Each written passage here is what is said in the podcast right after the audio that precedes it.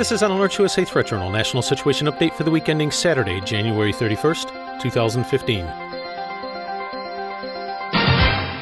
This week in security news, starting first with a recap of domestic threats. On Tuesday of this week, AlertsUSA subscribers were notified via SMS messages to their mobile devices of new threats of attack issued by Islamic State militants. In a latest video, the speaker angrily screams his threats at a camera, then proceeds to behead a captured Kurdish soldier on a city street. Quote, Know, Obama, that we will reach America. Know also we will cut off your head in the White House and transform America into a Muslim province. The militants' threats include a message for France and sister Belgium. Quote, We advise you that we will come to you with car bombs and explosive charges and we will cut off your heads. As previously reported by USA Threat Journal on multiple occasions over the past year, the FBI and Department of Homeland Security continue to warn police, members of the armed services, and others connected with the defense and intelligence communities to maintain a high level of vigilance and to observe operational security practices when posting online.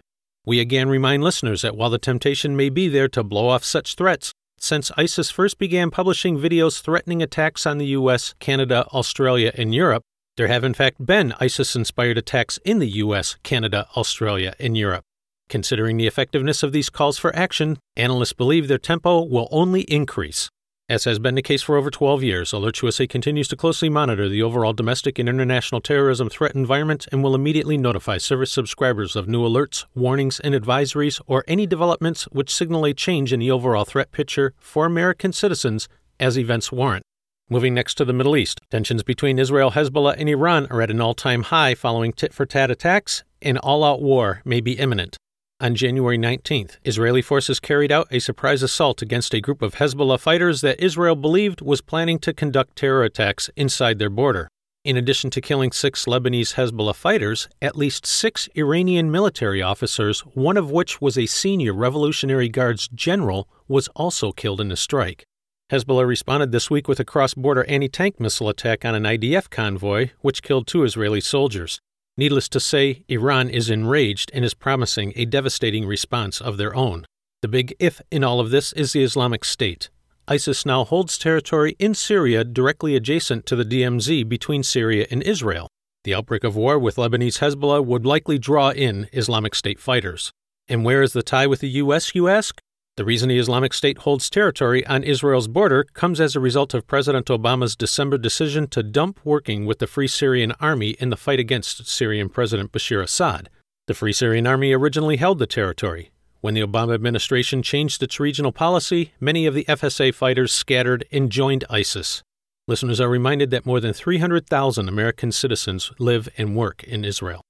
AlertsUSA continues to closely monitor developments in this region and will immediately notify service subscribers of major changes in the overall threat picture as it applies to U.S. citizens and interests as events warrant. Moving next to Central Europe, tensions between Russia and the West continue to rise. This week, the U.S. and EU threatened even more sanctions on the Russian Federation following renewed intense fighting in Ukraine. NATO reports hundreds of Russian tanks and armored vehicles are in the eastern part of the country, which Russia denies. Conversely, despite statements this week by NATO's Secretary General that there are no NATO forces in Ukraine, new YouTube videos released this week clearly show either U.S. soldiers or contractors with a New England accent in Ukrainian uniforms telling local media to get a camera out of their face. While receiving only scant coverage by U.S. media outlets, this week President Obama raised the prospect that Russia would be cut out of the international SWIFT banking transfer system, the network connecting financial institutions around the globe. Only two countries in the world are not part of the SWIFT network North Korea and Iran. Referred to as the nuclear option, removing Russia from the SWIFT system would quite literally bring the Russian Federation to a grinding halt and would exclude the largest country in the world from the global marketplace. Without the ability to electronically transfer funds across borders, international trade stops immediately. When Iran was removed from the system in 2012, the impact was devastating. Inflation, a rise in commodity and energy prices, an increase in the rate of unemployment, and a shortage of necessary items, including medicine, was the result. Make no mistake, these are fighting words. For President Obama to even threaten such a move is highly dangerous, particularly since it is the European Union which controls the SWIFT network. In the words of commodities expert Jim Sinclair, to sanction Russia in this manner is to forget that Russia supplies Europe with its natural gas. To sanction Russia is to forget that there are many U.S. and European corporations operating within Russia right now. I honestly believe that sanctioning Russia is the same as shooting yourself in the foot.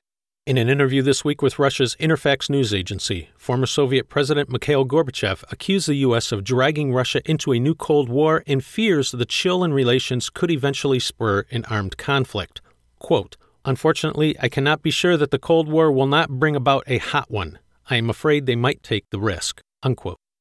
In response to President Obama's threat, this week, Russian Prime Minister Dmitry Medvedev stated that the Russian Federation's response, economically and otherwise, will know no limits. Here again, AlertsUSA continues to monitor developments in this region and will immediately notify service subscribers of changes in the overall threat picture as it applies to U.S. citizens and interests as events warrant. In travel security news, we remind listeners that in addition to a standing U.S. government issued worldwide caution and a separate worldwide travel alert, there are also 43 countries around the world specifically identified with alerts and warnings as posing significant risks for U.S. citizens. If you are planning travel abroad, even to such common locations as the Caribbean, Mexico, or Europe, be smart about it and regularly check the U.S. State Department's travel website where information can be found about the security situation at your destination. This has been an AlertsUSA Threat Journal National Situation Update for the week ending Saturday, January 31st, 2015.